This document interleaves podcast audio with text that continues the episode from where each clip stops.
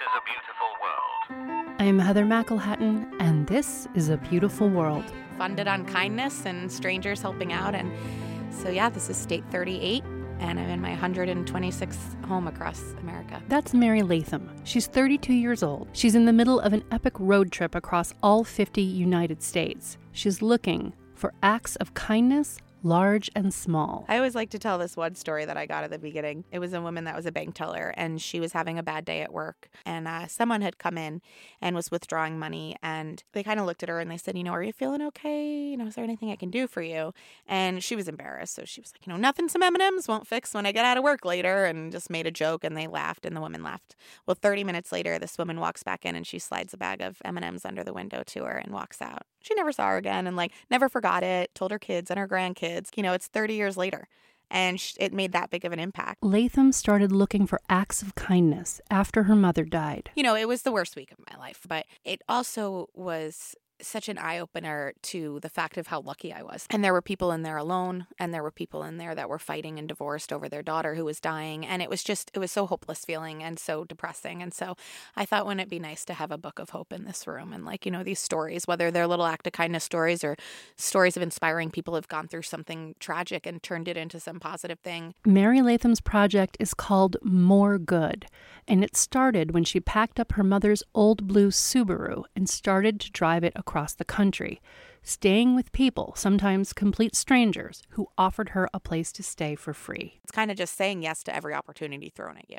So you're a little bit exhausted always, but you you kind of go out there and you just, you keep saying yes to, to any opportunity that's presented, like little mini leaps of faith every day. Like the family she stayed with in Illinois. It was these two sisters lost their father to kidney failure. I ended up getting to meet them. Um, I went to Northwestern Medical Center because each sister had donated a kidney to a stranger in honor of their dad. It was just like the most amazing. I mean, people do that for absolute strangers. It's so amazing to me. It's just like these little angels that are walking all around us. One of the most powerful acts of kindness she found in Iowa.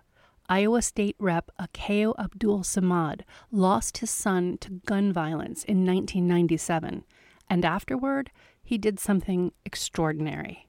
The person who had shot his son, the, that person's mother called him a couple days after and said, your son's friends now are threatening my son, and they're going to kill him, and they're going to burn my house down and all this stuff. And you're the only person that can save his life. And so that man took his son's killer into the house for two weeks so that he would be in safety, and then got him somewhere else to safety. It was big. I mean, I was like, I am still wrapping my head around, I mean, I don't even understand it. What a lesson on forgiveness.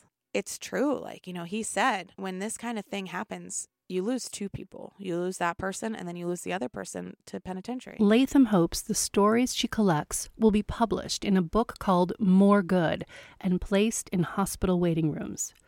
For now, the journey is long. The road is hard work. She has twelve more states to go, including Alaska and Hawaii. She was diagnosed with Lyme disease in California, but presses on. She says looking for acts of kindness is a deliberate act. When you're in a plane and there's turbulence, like you immediately, no matter who you are or what your color or your political views or your religious, you know, any of that goes out the window.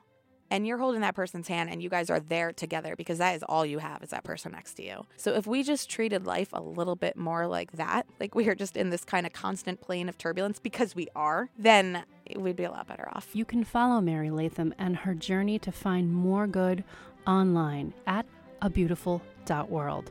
I'm Heather McElhatton, and this is A Beautiful World, N P R News. Brought to you with help from the Polad Family Foundation.